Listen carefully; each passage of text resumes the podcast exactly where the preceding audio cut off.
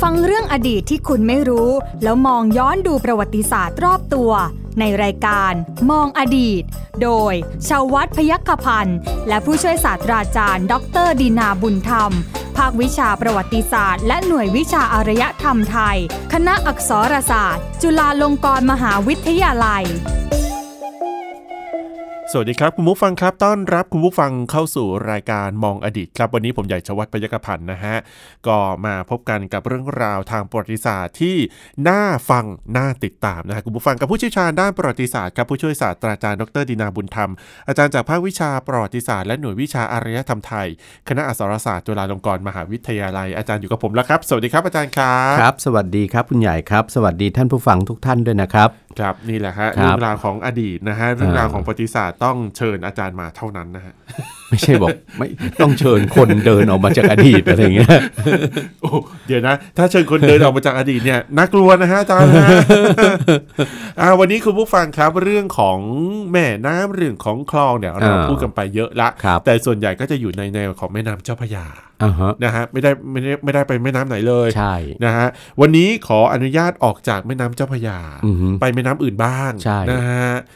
โดยเฉ ท่าน พาะ ท่านผู้ฟังต้องไม่ลืม ว่า ว่าภาคกลางตอนล่างของ ครับ ไทยของประเทศไทยเราเนี่ยนะ ค ค รั รับ บ ไม่ได้มีแม่น้ำเจ้าพระยาเป็นถูกแม่น้ำเจ้าพระยาอยู่ในฐานะเหมือนเส้นเลือด เส้นเลือดหลัก เส้นเลือดใหญ่ เส้นเลือด า เส้นเป็นเป็นเป็นเส้นหลักใช่ไหม ครับ แต่ขณะเดียวกันเราต้องไม่ลืมนะว่า ภาคกลางตอนล่างของประเทศไทยเราเนี่ ครั ย บ ที่เป็นพูดง่ายๆเป็นดินดอนสามเหลี่ยม อ่า ที่อุดมสมบูรณ์มากเนี่ย ครับ ไม่ได้เกิดจากการกระทำของแม่น้ำเจ้าพระยา เพียงเพียงอย่างเดียว เพียง นะ อย่างเดียวยังมีแม่น้ำสายใหญ่อีก 3 สาย ครับ ที่เราต้องเราลืมไม่ได้ ครับ นะทางตะวันออกคือแม่น้ำบางปะกง ใช่ ใช่ไหมครับ ครับ ก็เป็นแม่น้ำสายใหญ่อีกสายหนึ่ง ครับ ทางตะวันตกของแม่น้ำเจ้าพระยา มีอีกสองสาย ครับ เรียงกันไปทางตะวันตก คือแม่น้ำท่าจีน ครับ ใช่ไหมครับ และแม่น้ำแม่กลอง อ่า ใช่ไหม ครับ แม่น้ำท่าจีนเนี่ยเป็นแม่น้ำเจ้าปัญหา ทำไมฮะอาจารย์ คือผ่านไปตรงไหนก็เปลี่ยนชื่อทุกครั้ง จริงจริง คุณใหญ่ จริง เราเรียนสังคมศึกษาเรียนภูมิศาสตร์กันมาตั้งแต่เด็กๆเนี่ย จริง ใช่ไหมครับ ชื่อแม่น้ำท่าจีนเนี่ยคุณใหญ่เปลี่ยน ครับ ทุกครั้งที่เปลี่ยน เป็นจังหวัด ตั้งแต่ต้นต้นน้ำมาจนกระทั่งถึงปลายน้ำใช่ไหมครับ ต้นน้ำที่แยกออกจากแม่น้ำเจ้าพระยาเนี่ย ครับ ใช่ไหมที่อะไรนะที่บ้านที่บ้านคลองมะขามเท่า า ตอนนั้นเป็นคลองด้วยนะคุณใหญ่ อ่า ตรงที่แยกออกมาจากแม่น้ำเจ้าพระยาที่ที่ที่ตรงนะ ตรงนั้นปัจจุบันมีวัด อ่า จริงๆ ครั แล้ บ วมีมาตั้งนานแล้วล่ะ ครับ ชื่อวัดปากคลองมะขามเท่า อ่าครับ นะ เข้าใจว่าคงมีต้นต้นมะขาม เยอะมั้ง ที่อายุเก่าแก่ ครับ นะต้นมะขามก็เรียกมะขามเท่าไงใช่ไหม อ่าครับ ตรงนั้นอ่ะก็เป็นคลองมะขามเท่า เป็นเป็นคลองก่อนนะ เอาเป็นคลองก่อนบางคนก็เรียกแม่น้ำมะขามเท่า ครับ ใช่ไหมครับ คือส่วนที่ผ่านจังหวัดอะไรชัยนาท ชัยนาท ใช่ไหมผ่านจังหวัดชัยนาทจากผ่านจังหวัดชัยนาทแม่น้ำนี้ต่อลงมาผ่านจังหวัดอะไรผ่านอำเภอต่างๆ รวมทั้งอำเภอเมือง จังหวัดสุพรรณบุรี ครับ ก็เรียกแม่น้ำ สุพรรณ สุ บุ พรรณ รี เรียกแม่น้ำสุ แม่ พรรณ น้ำสุพรรณ ใช่ไหมพอผ่านสุพรรณจนหนำใจละ ครับ นะออกจากสุพรรณมาเนี่ยก็จะผ่านเข้าเขตอำเภอนครชัยศรี อย่าบอกนะอ๋อแม่ ใช่ไหม น้ำนครชัยศรีอีก อ่าผ่านเข้าเขตอำเภอนครชัยศรีของจังหวัดนครปฐม ครับ แม่น้ำนี้ไม่ได้เข้าไปในเขตอำเภอเมืองนครปฐม อ่า ใช่ไหมครับ ครับ ผ่านไปนะก็เรียกแม่น้ำนครชัยศรี อ่า ใช่ไหม ใช่ เราเราเดินทางไปจังหวัดนครปฐมเนี่ยปัจจุบันเนี่ยเราไปทางถนนอะไรนะ บรมราชชนนี อ่า ใช่ไหมครับ ใช่ครับ ที่เราเรียกกันว่าปิ่นเกล้านครชัยศรีอ่ะ ครับ ใช่ไหม ครับ เราก็จะต้องข้ามสะพานที่ข้ามแม่น้ำนครชัยศรี เลยมอมให้โดนไปหน่อย เลยไปหน่อยใช่ก็ข้ามแม่น้ำนครชัยศรี ครับ นั่นก็คือแม่น้ำท่าจีนนั่นแหละ ครับ ต่อลงไปแล้วเมื่อไหร่ที่จะไปเรียกแม่น้ำท่าจีน นั่นสิ คุณใหญ่เชื่อไหมว่าจริง ๆ เนี่ยส่วนที่เรียกว่าแม่น้ำท่าจีนเนี่ยนะ ครับ อยู่ปลายเกือบจะออกทะเลแล้ว ก็คือบริเวณที่เป็นตัวมือตัวจังหวัดสมุทรสาครในปัจจุบันนี้เนี่ยแหละ จังหวัดสมุทรสาครเนี่ยนะครับ เป็นบ้านเป็นเมืองซึ่งเกิดขึ้นมาตั้งแต่สมัยอยุธยาตอนกลางๆคแล้ว รั ล่ะ บ นะเกิดจากหมู่บ้านที่เรียกกันว่าหมู่บ้านท่าจีน เออครับ นะเรียกว่าหมู่บ้านท่าจีน เป็นหมู่บ้าน นะครัปบระมงเหรอฮะอาจารย์ เปล่าเป็นทั้งหมู่บ้านประมง และเป็นทั้งคุณใหญ่เดาได้ไหมล่ะว่าชื่อบ้านท่าจีนเนี่ย ครับ มันน่าจะเป็นบ้านบ้านที่ใครอยู่ คนจีน คนจีนนะสิ ใช่ แล้วคนจีนพวกนี้คือคนจีนอะไร พ้นทะเล คนจีนพ้นทะเล คนจีนที่เข้ามาค้าขายนั่นแหละ อ่าครับ คุณใหญ่แม่น้ำแม่น้ำท่าจีนเป็นแม่น้ำใหญ่อีกสายหนึ่งนะ ครับ ถ้าปัจจุบันเราไปดูอะแม่น้ำท่าจีนที่ลงมาสู่ถึงจังหวัดสมุทรสาครแล้วเนี่ยกว้างไหมล่ะ กว้าง กว้างมาก ถนนพระรามสองอ่ะสะพาน ถูกต้ ยา อง วมาก ถูกต้องกว้างมาก ครับ นะครับ ถนนพระรามสองน่ะที่เป็นสะพานนั้นน่ะ ครับ สะพานข้ามไปนั้นน่ะนั่นน่ะตรงบ้านท่าจีนเก่าพอดีเลย อค นะค รั รับ บ เพราะฉะนั้นในเมื่อเป็นแม่น้ำเก่าสำเภาจีนเข้าได้ทั้งนั้นน่ะตั้งในยุคโบราณเนี่ยนะครับ อ่าฮะ สำเภาจีนเข้ามาตรงไหนก็เกิดเป็นชุมชน มันอาจจะมีชุมชนเดิมอยู่แล้ว ครับ มีคนจีนเข้ามาค้าขายเกิดเป็นตลาดการค้าขึ้น อ่า ในที่สุดก็พัฒนายกขึ้นเป็นบ้านเป็นเมืองได้ ครับ แล้วเราก็มีหลักฐานนะครับว่าบ้านท่าจีนเนี่ยยกขึ้นเป็นเมืองนะเอ่อครั้งแรกในรัชกาลสมเด็จพระมหาจักรพรรดิ ครับ ในกรุงศรีอยุธยา อืม สมเด็จพระมหาจักรพรรดิแห่งราชวงศ์สุพรรณภูมิ ครับ ใช่ไหมครับเอ่อยกขึ้นเป็นเมืองละ ครับ พระราชทานชื่อเรียกว่าเมืองสาครบุรี อ่าครับ ยังไม่ใช่สมุทรสาครนะ ครับ เป็นเมืองสาครบุรีนะครับ ปากแม่น้ำท่าจีนก็เรียกปากน้ำสาครบุรี อ่า นะครับ อันเนี้ยเป็นเป็นเป็นเป็นแล้วก็แน่นอนชื่อตรงนั้นก็เลย แม่น้ำตรงนั้นก็เลยเปลี่ยน ก็เลยได้รับชื่อเรียกว่าแม่น้ำท่าจีน ครับ หรือท่าชื่อทางการก็คือแม่น้ำสาครบุรี ครับ นะปากแม่น้ำก็ชื่อปากแม่น้ำสาครบุรี เพราะฉะนั้นในปัจจุบันส่วนที่ผ่านจังหวัดสมุทรสาคร ครับ เรียกแม่น้ำท่าจีนหมด ครับ นะครับ อาจารย์ขอนอกเรื่องนิดหนึ่ง ครับ ผมอยากรู้ อ่ะ ชาวจีนพ้นทะเลที่เข้ามาขายใน อืม ค้าขายในในบ้านเราอย่างเงี้ย อ่า นะ ฮะ ด้วยความที่ภาคกลางเนี่ย ไอ้ตรงดินดอนสามเหลี่ยมปากแม่น้ำของลูกกอไก่ของเรา ครับ เนี่ยนะ มีสี่สี่แม่น้ำ สี่แม่น้ำ สี่แม่น้ำ สี่แม่น้ำ เขาจะรู้ได้ยังไงว่าไหนบางประกงไหนเจ้าพระยาไหนท่าจีนไหนแม่กลอง เวลาที่จะเข้ามาค้าขาย เรือสำเภาจีนเนี่ยจะต้องมีมีมีตำแหน่งคนนำทางอยู่คนหนึ่งในเรือสำเภาที่เรียกว่าไต้กง อ่า ไต้กงเนี่ยคุณคุณใหญ่ไม่ใช่คนที่ต้องเป็นคนที่ทำไมด้วย รู้เส้นทางเดินเรือ ครับ และแน่นอนเคยเดินทางไปมาระหว่างเมืองท่าของจีนกับ อ่า สยาม ครับ นะครับ อยู่มากอยู่หลายหนละเพราะฉะนั้นเขาจะรู้ละว่านี่นี่คือปากน้ำไหน ปากน้ำบางปะกง ปากน้ำเจ้าพระยา ปากน้ำ ท่าจีน ท่าจีน ปากน้ำแม่กลอง ครับ เพราะตั้งแต่สมัยอยุธยาเมื่อการค้าทางทะเลเนี่ย ครับ มันเติบโตขึ้นเนี่ยนะครับ ปากน้ำเหล่านี้เนี่ยมันมันมีเมืองเกิดขึ้นที่ปากน้ำหมดแล้วไง อ่า ใช่ไหม ครับ เมืองสมุทรสงครามก็เกิดจากเมืองเดิมที่เรียกกันว่าเมืองแม่กลองอ่ะ ครับ คุณใหญ่ทราบไหมว่าอีกเหตุผลหนึ่งที่ทำไมสำเภาจีนเนี่ยไม่ได้เข้ามันไม่ได้เข้าเข้ามาค้าขายเฉพาะปากแม่น้ำเจ้าพระยา นะ เพราะในยุคโบราณ ครับ ก่อนยุคยุคโบราณเนี่ยหมายถึงก่อนหน้ากรุงศรีอยุธยาเกิดขึ้นอีกนะ ครับ ปากแม่น้ำท่าจีนเนี่ยแม่น้ำท่าจีนเนี่ยเข้าไปได้จนกระทั่งถึงเมือง สุพรรณภูมิ หรือสุพรรณบุ สุ รี พรรณบุรี ซึ่งก็เป็นบ้านเมืองเป็นนครรัฐโบราณ อ่า ที่ค้าขายกับจีนมาตั้งแต่อะไร มาตั้งแต่ก่อนเกิดกรุงศรีอยุธยา ครับ ใช่ไหมครับ แล้วก็ยังยังยังเรือเนี่ยยังเดินต่อไปได้จนกระทั่งเจอกับแม่น้ำเจ้าพระยาอีกทีหนึ่ง อ่า ใช่ไหม ครับ ซึ่งบริเวณตรงนั้นคือเขตของแคว้นสุพรรณภูมิเขาทั้งหมด ครับ เขาเป็นบ้านเป็นเมืองเป็นแคว้นที่ค้าขายกับจีนมาใช่ไหมพอๆกันกับอะไร สายละโว า หรือลบบุรี ครับ ซึ่งต้องพึ่งแม่น้ำเจ้าพระยา ครับ ใช่ไหมครับกับแม่น้ำลบบุรีเนี่ย อ่า นะพอๆกัน ครับ เขาถึงเป็นรัฐการค้าทางทะเลที่รวมตัวกันขึ้นมาได้ไง อืม ขณะเดียวกันกับแม่น้ำแม่กลองเนี่ย ครับ เรือจีนเนี่ยก็เข้าไปเพื่อที่จะเข้าไปค้าขายกับบรรดาเมืองเก่าในยุคทวารวดีนู่น ครับ เก่าขึ้นไปอีก อืม ใช่ไหมเช่นเมืองคูบัว ครับ เมืองคูบัวเนี่ยก็คือเมืองปัจจุบันคือคือรากฐานของเมืองราชบุรีอะ ครับ นะครับ เห็นไหมว่าบ้านเมืองโบราณแถบนี้เนี่ยค้าขายกับจีนมาก่อน ครับ นั้นก็จะมีเรือจีนเข้าไปเมื่อแม่น้ำบางปะกงเข้าไปได้ถึงเมืองพระรถเมืองศรีมโหสถ ซึ่งเป็นเมืองโบราณยุคทวารวดีเหมือนกัน ครับ นะครับ สมัยนั้นแม่น้ำอาจจะไม่ได้ลึกขนาดนั้น เพราะว่าฝั่งทะเลเข้าไปไกลกว่านั้น อ่า ใช่ไหมครับ ครับผม นั่นเห็นไหมแม่น้ำเหล่านี้มีอดีตที่ติดต่อกับอะไร ติดต่อกับพ่อค้าจีน ครับ นะครับ ครับ อยู่มาก่อนเนิ่นนานแล้วก่อนมีกรุงศรีอยุธยาอีก ครับผม และแน่นอนเมื่อกรุงศรีอยุธยาเกิดขึ้น สำเภาจีนก็เป็นหนึ่งในเรือเรือสินค้าต่างชาติที่เข้าไปได้จากปากแม่น้ำเจ้าพระยา จนกระทั่งถึงกรุงศรีอยุธยาโน่น ครับผม นะครับ อาจารย์ครับแต่ทีนี้เนี่ยประเด็นเราไม่ได้อยู่ตรง อืม นี้ละประเด็นเราอยู่ที่เรื่องของการค้าขายภายในนะ อ่า ฮะ เส้นทางภายใน เส้นทางภายในและหลั นะครั ง บ นะฮะ เส้นทางภายในระบบแม่น้ำในภาคกลาง อ่าอ่า สี่แม่น้ำเนะฮะคุณใหญ่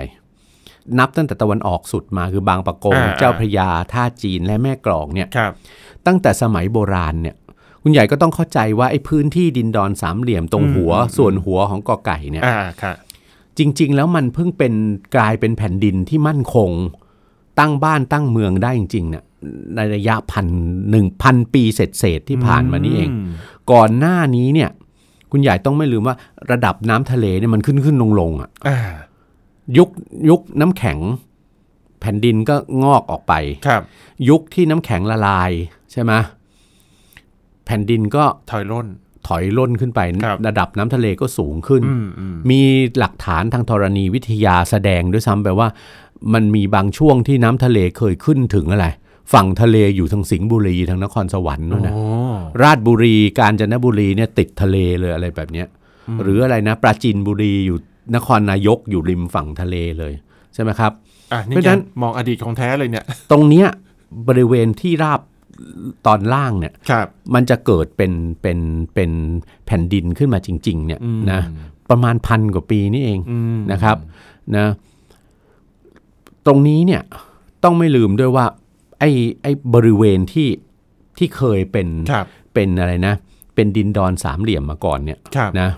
จะมีแม่น้ำกี่สายไหลลงมาก็แล้ว อืม แต่คุณใหญ่ มันเชื่อมกันได้หมดอะ ครับ เพราะมันเชื่อมเพราะมันมีทางน้ำธรรมชาติอะ อืม ที่ไหลต่อเชื่อมกันได้ ครับ ตัวอย่างเนี่ยจะเห็นว่าอะไรดินดอนสามเหลี่ยมแม่น้ำอิราวดีเนี่ย ครับ เป็นพันสายเลย อืม ดินดอนสามเหลี่ยมปากแม่น้ำโขงก็หลายร้อยสาย ครับ ดินดอนสามเหลี่ยมปากแม่น้ำอเมซอน ครับ นะยิ่งเป็นอะไรเป็นเป็นพันหลายพันเลยล่ะ อืม ทางน้ำธรรมชาติที่เกิดขึ้นแล้วจะทำให้สามารถเชื่อมกันได้สี่แม่น้ำเนี่ยอันที่จริงก็มีทางน้ำธรรมชาติ อยู่แล้ว อยู่แล้วที่มัน ครับ เชื่อมกันได้ใช่ไหมฮะแต่ภายหลังเนี่ยเมื่อเกิดบ้านเมืองพัฒนาขึ้น โดยเฉพาะยุคที่กรุงศรีอยุธยาเกิดขึ้นแล้วเนี่ย ครับ นะมีการไปทำไม มีการไปพัฒนาไอ้ทางน้ำธรรมชาตินั่นน่ะ ครับ ขุดให้มันเป็นไงขึ้น ขุดให้มันลึกขุดให้มันกว้างขึ้น เรือจะได้เดินเชื่อมแม่น้ำเหล่านี้ได้ อาหา นะครับ ครับ จริง ๆ ในสมัยอยุทธยาตอนต้นเนี่ยประมาณรัชกาลสมเด็จพระรามาธิบดีที่สองเนี่ยนะครับเอ่อมีมีการไปขุดไอ้ทางน้ำที่บริเวณเอ่อตำบลที่เขาเรียกตำบลต้นสำโรงอะ ครับ นะครับ ให้เป็นคลอง อืม เชื่อมไปทางแม่น้ำบางปะกงได้ ครับ คือสำโดยเฉพาะอย่างยิ่งเป็นประโยชน์สำหรับการรบทัพจับศึก อืม การยกทัพไปตีเขมรน่ะ ครับ ในสมัยอยุทธยา คลองนั้นก็เกิดขึ้นเรียกว่าคลองสำโรง ครับ ที่สำโรงที่เขตสำโรง อ่าา ของสมุทรปราการปัจจุบันเนี่ย ครับ ปัจจุบันนี้เป็นคลองสีดำสวย เชียว นะไป ดำสวย สีดำสวยเชยวน้ำเหมือนน้ำเหมือนอะไรนะ เหมือนอะไรนะ เหมือนเหมือนเอ่อรักที่จะเอาไปลงรักปิดทองอะ เออ นะ เออ นะเป็นสีเปรียบจะให้มันเป็นของสวยงามไป ครับ นะไปออกแม่น้ำบางปะกงได้ อืม ทีนี้ข้างฝ่ายแม่น้ำเจ้าพระยา แม่น้ำท่าจีน ครับ ไปจนกระทั่งถึงแม่น้ำแม่กลองเนี่ยความสำคัญมันมีในสมัยอยุธยา อืม อย่างมากเลย ครับ นะครับ กรุงศรีอยุธยากับสุพรรณภูมิเนี่ยนะเมื่อเมื่อสถาปนากรุงศรีอยุธยาแล้วเนี่ย ครับ กรุงศรีอยุธยาเชื่อมกับละโว อืม ซึ่งเป็นเมืองข้างราชวงศ์ข้างพระเจ้าอู่ทองเนี่ย ครับ มีแม่น้ำลบบุรีเชื่อมถึงอยู่แล้ว อืม ใช่ไหมครับ แต่การจะไปเมืองสุพรรณล่ะ การจะไปเมืองสุพรรณเนี่ยคุณใหญ่ สมัยก่อนเนี่ยถ้าจากกรุงศรีอยุธยาไปมันมีทั้งทางบกไปได้ ครับ ใช่ไหมครับ ก็ก็เดินมามันมีมีเส้นทางไปทางทิศตะวันตกอะ ครับ ใช่ไหมนะครับ โดยเฉพาะจากบ้านป่าโมกอะ อ่า เหนืออยุธยานิดหนึ่งปัจจุบันคืออำเภอป่าโมก ครับ จังหวัดอ่างทองเนี่ย ครับ มีเส้นทางตรงดิ่งเข้าเมืองสุพรรณได้เลย อืม แต่ในบางครั้งเนี่ยคุณใหญ่ ถ้าถ้าถ้ามันจะมีการยกทัพโยธากันไปเป็นจำนวนมากเนี่ย ไปทางเรือมันอาจจะสะดวกกว่า เร็วกว่า เร็วอาจจะเร็วกว่าและอาจจะเหนื่อยน้อยกว่าไง ครับ เพราะอยู่กันบนเรือใช่ไหมครับ อ่า นะครับ ก็จะต้องมีการไปทำไมมีการไปพัฒนาเส้นทางทางน้ำอ่ะ อ่า นี่ ครับ เพราะเพราะมีความรู้อยู่แล้วว่าแม่น้ำท่าจีน ซึ่งเป็นแม่น้ำที่อยู่ติดกันเนี่ยอยู่ข้างๆกันกับแม่น้ำเจ้าพระยาเนี่ยจากปากน้ำนะมันขึ้นไปได้จนถึงเมืองสุพรรณ อืม ใช่ไหมค ครับ รับ นะแล้วก็จากแม่น้ำท่าจีนมันยังต่อไปได้ถึงแม่น้ำแม่กลอง ขึ้นไปได้ถึงเมืองราชบุรีและกาญจนบุรี ครับ ซึ่งเป็นปลายด่านที่จะต่อกับแดนอะไร แดนพม่ามอญน่ะ อ่าฮะ ยิ่งภายหลังเมื่อเกิดศึกสงคราม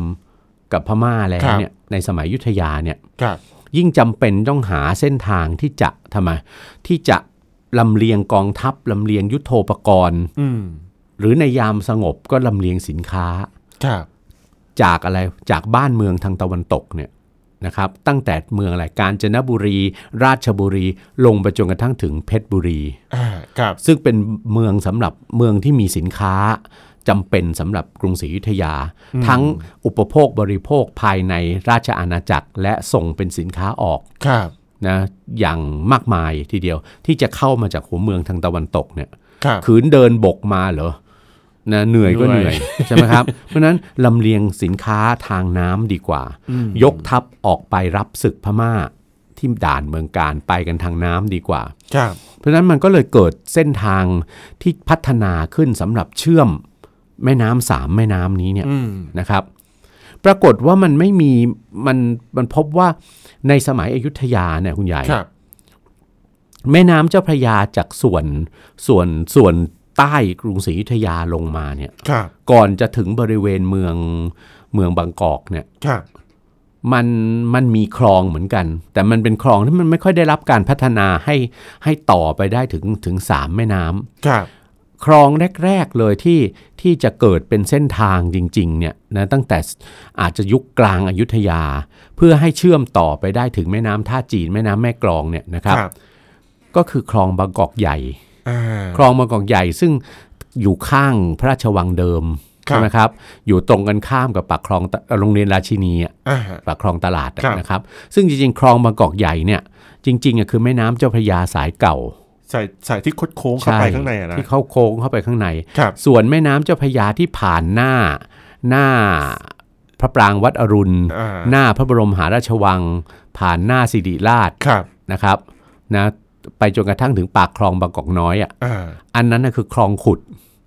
ขุด เดิมเป็นคลองขุดสมัยสมเด็จพระชัยราชาธิราช ขุดสะกว้างเชียว อยุธยาตอนกลาง ขุดทีแรกมันไม่ได้กว้างอย่างนั้นหรอก อ๋อ แต่คุณใหญ่เข้าใจไหมขุดเพื่อให้อะไร แม่น้ำเจ้าพระยาเนี่ย ขุดหลายครั้งนะคุณใหญ่ อ๋อ ขุดขุดคลองลัดน่ะ อ่า พูดง่าย อ่า ขุดคลองลัดเนี่ยหลายครั้งให้คลองมันเป็นเส้นตรงอะ ครับ ให้มันเกิดทางน้ำที่เป็นเส้นตรง เพราะว่าแม่น้ำเจ้าพระยาเป็นแม่น้ำที่ไหลคดเคี้ยวมาก ครั มาตั้งแต่โบราณ คบ เพราะมันเป็นแม่น้ำที่เกิดจากอะไร จากแผ่นดินที่เป็นดินตะกอนน่ะดินตะกอนทับถมอ่ะ ครับ พูดง่ายพื้นดินอ่อนเป็นโคลนเป็นเลนมาก่อน ครับ ทางน้ำมันก็จะไหลไม่สม่ำเสมอใช่ไหมครับ ใช่ครับ นะแล้วก็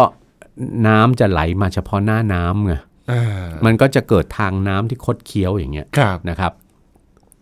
จำเป็นต้องหาทางน้ำทำให้แม่น้ำเจ้าพระยาเนี่ยเป็นเส้นตรงให้มากที่สุด เพื่อสะดวกให้เรือสินค้าไง อืม กรุงศรีอยุธยาเนี่ยเกิดขึ้นในประมาณช่วงเวลาคริสตศตวรรษที่ 14-15 ครับ ซึ่งภูมิภาคเอเชียตะวันออกเฉียงใต้เนี่ยเข้าสู่ยุคแห่งการค้าแล้ว ครับ การค้าทางทะเลเนี่ยกับกับบ้านเมืองทางจีน ทางญี่ปุ่น ทางเกาหลีเนี่ย ครับ กับบ้านเมืองทางเมืองแขกทั้งหลาย ไปจนกระทั่งถึงยุโรปเนี่ย ครับ มันเชื่อมต่อกันแล้วไง ครับ กรุงศรีอยุธยาเนี่ยพัฒนาตัวเองขึ้นมาเป็นอะไรเป็นศูนย์กลางการค้าหรือเป็นฮับ ครับ ที่สำคัญที่จำเป็นที่จะต้องทำให้เรือสินค้าเนี่ยแวะเข้ามาให้ถึงพระนครให้ได้ ครับ เพราะเราไปเลือกที่ตั้งชัยภูมิลึกเข้าไปจากฝั่งทะเลไง อืม ใช่ไหมครับ แต่ก็เป็นเป็นพื้นที่ที่เรือเดินถึงได้ ครับ ถูกไหม ครับ เพราะฉะนั้นทางจะติดต่อกับเมืองสุพรรณก็ต้องหาคลอง หาทางน้ำ ใช่ ใช่ไหมก็ทางน้ำที่จะไปเชื่อมแม่น้ำท่าจีน ไอ้ครั้นจะเดินเรือออกปากอ่าว โอ้อ้อม ไปเข้าปากแม่น้ำท่าจีนมันก็อ้อมอีก ใช่ ใช่ไหมครับ ครับ เพราะฉะนั้นก็จะต้องหาทางที่จะให้มีทางน้ำอ่ะทางน้ำธรรมชาติอะมันมีอยู่แล้วล่ะ ครับ ในสมัยตั้งแต่ประมาณกลางกรุงศรีอยุธยา ก็ใช้เส้นแม่น้ำสายเดิมนั่นแหละ ครับ คลองมะกอกใหญ่เนี่ย ครับ แล้วก็ขุดคลองเพิ่มขึ้นมาคลองหนึ่งนะไอ้คลองที่ว่านี้ก็เป็นคลองเจ้าปัญหาอีกเหมื อนกัน ทำไมอะ ผ่านไปย่านไหนก็เปลี่ยนชื่อทุกย่าน นะครับอ่ะตั้งต้นเลย ครับ ผ่านบางหนึ่งเข้าจากปากคลองมากองใหญ่เข้าไปเนี่ย ครับ นะผ่านตรงนั้นเข้าไปเขาจะมีชื่อเรียกว่าบางหลวง ครับ ก็คู่กับบางกอกบางอะไรนั่นแหละ อ่า บางหลวงผ่านตรงนั้นก็เรียกว่าคลองบางหลวง ครับ คนบางบางท่านเนี่ยเรียกคลองบางกอกใหญ่เนี่ยตั้งแต่ปากคลองตรงตรงที่ตรงข้ามกับปากคลองตลาดเนี่ย อ่าอ่า บางท่านก็เรียกคลองบางใหญ่ว่าคลองบางหลวงนะ อ๋อครับ เข้าไปอ่าวคลองบางหลวงใช่ไหมครับพอผ่านผ่านคลองบางหลวงพอเลี้ยวเลี้ยวคือคลองเนี้ยจะแยกจากคลองบางหลวง ขุดแยกจากคลองบางหลวงไป เรียกว่าคลองด่าน ครับ เพราะตรงนั้นน่ะเป็นด่านสำหรับสำหรับตั้งเอาไว้เก็บเก็บภาษีจากจาก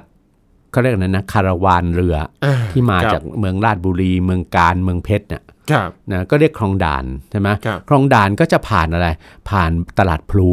อ่า ใช่ไหมผ่านตลาดคันถนนที่ตัดใหม่อ่ะชื่อถนนอะไรนะ ถนนอินทรพิทักษ์อะ ครับ นะถนนอินทรพิทักษ์ถนนเทิดไทยเนี่ยขนานไปกับคลองด่านนะครับ พอผ่านไปสักพักหนึ่งคลองด่านนะครับ กลายเป็นคลองที่เรียกว่าอะไรเปลี่ยนชื่อคลองอาจจะเปลี่ยนชื่อตั้งแต่สมัยอยุธยา ตามอะไรผู้ที่มาเป็นแม่กองในการขุดคลองอะ ครับ ก็เรียกคลองขุนเทียน อืม ตรงนั้นก็คือบางอะไร พระคุณเทียน อ่าเขตบางขุนเทียน ครับ คลองขุนเทียน แล้วก็ไปเป็นคลองสนามชัย ครับ นะครับ พระเจ้าแผ่นดินอยุธยาตั้งแต่อยุธยาตอนกลางมา ครับ ประมาณตั้งแต่รัชกาลประมาณสมเด็จพระนเรศวรก็มีหลักฐานแล้ว ลงมาถึงพระเจ้าเสือ อ่า โปรดใช้เส้นทางนั้นอย่างมาก ครับ นะพระเจ้าแผ่นดินอยุธยาเนี่ยมีมีเขาเรียกอะไรนะ กิจวัตรอันหนึ่ง ซึ่งทรงในเวลาว่าง ครับ พระราชกิจใช่ไหม ครับ คือเสด็จไปทรงเบ็ดเส เบ็ด ทรงเบ็ดก็คือตก ต ป ก ลา ปลา แต่ว่าไม่ได้ทรงเบ็ดตกแค่ปลาซิวปลาสร้อยนะ ตกปลา ตก อะไรนะ ปลาฉนากปลาฉลาม อืม ปลากระโฮซึ่งเป็นปลาน้ำจืดที่อยู่อยู่แบบน้ำกร่อยอะ ครับครับ นะปลาตัวใหญ่ๆอะ ครับ นั้นต้องเสด็จออกไป ที่ที่จะเสด็จออกไปทรงเบ็ดเนี่ย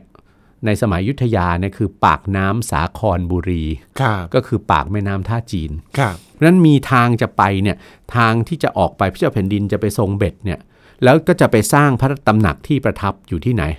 ที่ปากแม่น้ำเพชรบุรี ครับ ที่เรียกว่าปากน้ำบางตะบูน อ่า ซึ่งตรงนั้นน่ะติดติดกันไปหมดเลย ปากแม่น้ำท่าจีน ปากแม่น้ำแม่กลอง แล้วก็ไปปากน้ำบางตะบูนคือปากแม่น้ำเพชรบุรีที่จะเข้าต่อไปถึงเมืองเพชรได้อะ ครับ เพราะฉะนั้นคุณยายเห็นไหมว่า มันคือมันคือไฮเวย์ดีๆ นี่แหละ ของสมัยนี้อ่ะ ครับ คุณใหญ่จะไปเดินกองเกวียนไปทำไมให้มันเหนื่อย ใช่ไหม เออ แล้วก็เสี่ยงจะถูกปล้นกลางทางอีก ครับ ใช่ไหมสมัยก่อนเนี่ยโจรก็จะดักปล้นงาย ดักปล้นกลองสินค้านี่แหละใช่ไหมนั้นก็ไปทางเนี้ยอ่ะก็จะเกิดคลองเนี้ยคลองสนามชัยเนี่ยคุณใหญ่จะไปได้ถึงอะไร จะไปได้ถึงแม่น้ำท่าจีน ครับ ถึงบ้านท่าจีนเลย ครับ นะทีนี้จากบ้านท่าจีนอ่ะก็เข้าแม่น้ำท่าจีนแล้ว ใช่ จะขึ้นไปเมืองสุพรรณก็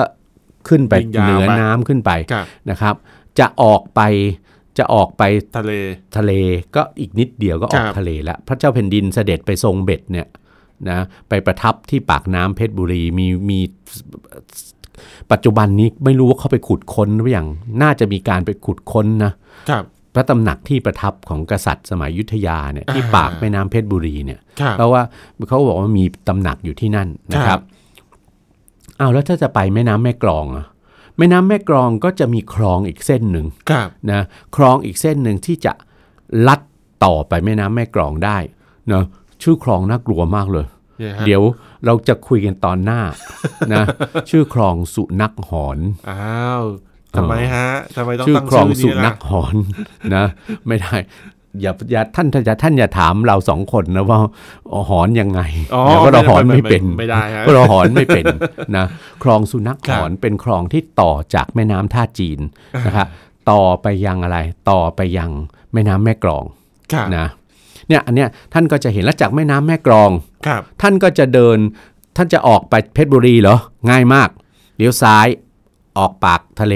เข้าเพชรบุรีเลย เข้าเพชรบุรีแล้วก็ออกปากแม่น้ำแม่กลองก็เลียบชายฝั่งไปนิดนึ ไป ง นิดนึงแล้ว เข้าปากน้ำบางตะบูนไปเพคชรั ร บ บุรีได้ ครับ จะไปกาญจนบุรีเหรอเลี้ยวขวา ขึ้นบน ขึ้นไปผ่านราชบุรี ครับ ขึ้นไปบ้านโป่งโพธาราม เข้าท่ามะกาท่าม่วง อ่า ถึงเพชรบุรีถึงเมือง กา การ รจะเข้าไปถึงแม่น้ำอะไรยังได้เลย แควน้อยแควใหญ่ได้หมด อ่า อ่า แสดงว่านี่ นะครับ คือทางลัดเลย ทางไม่ใช่ทางลัดทางทางที่เหมาะสมมากกว่า อืม แล้วมันมันมันช่วยไงมันช่วยมันช่วยมากกว่าการเดินทางทางบก อ่า เพราะการเดินทางทางบกจะไปบุกบุกป่าบุกเขาทำไมให้มันให้ไพร่พลผู้คนติดไข้ป่าใช่ไหม ครับ ถูกโจรปล้นถูกสัตว์ร้ายขบกัดอะไรต่างๆ ใช่ไหม ครับ ก็พัฒนาเส้นทางทางน้ำเนี่ยที่มันเป็นเครือข่ายอยู่แล้วเนี่ย ครับ ใช่ไหมครับ ครับผม นะ อ่ะนะฮะคุณผู้ฟังครับนี่ก็คือการเชื่อมต่อของสาม อ่า แม่น้ำจริงๆ สามแม่น้ สามแม่ ำ น้ำ ตั้งแต่ครั้งโบราณแล้วเห็นไหม ครับผม แล้วก็หลายท่านก็ไม่ทราบ ครับ ว่าจากกรุงเทพเนี่ยเราจะไปกาญจนบุรีเนี่ยอันที่จริงไปทางทางน้ำก็ได้ ครับ นะ แต่ แต่ ก็ไม่ ปัจจุบันนี้ความที่มันไม่ได้ใช้แล้ว ใช่ฮะ แม่น้ำแม่กลองช่วงที่ผ่านจังหวัดกาญจนบุรี ผ่านท่าท่ามะกาท่าม่วงเนี่ย ครับ ตรงนั้นปัจจุบันก็ตื้นเขิน อ่า ไม่ไม่มีการขุดลอก เพราะว่ามันไม่มีความจำเป็นต้องต้องใช้ ต้องใช้ ทางเรือถนนทางถนนเข้ามาแทนที่หมดไง ครับผม ซึ่งจริง ๆ แล้วเนี่ยอีกนิดหนึ่งเถอะว่า ถ้าเอามาพัฒนาเพื่อการท่องเที่ยวนะคุณใหญ่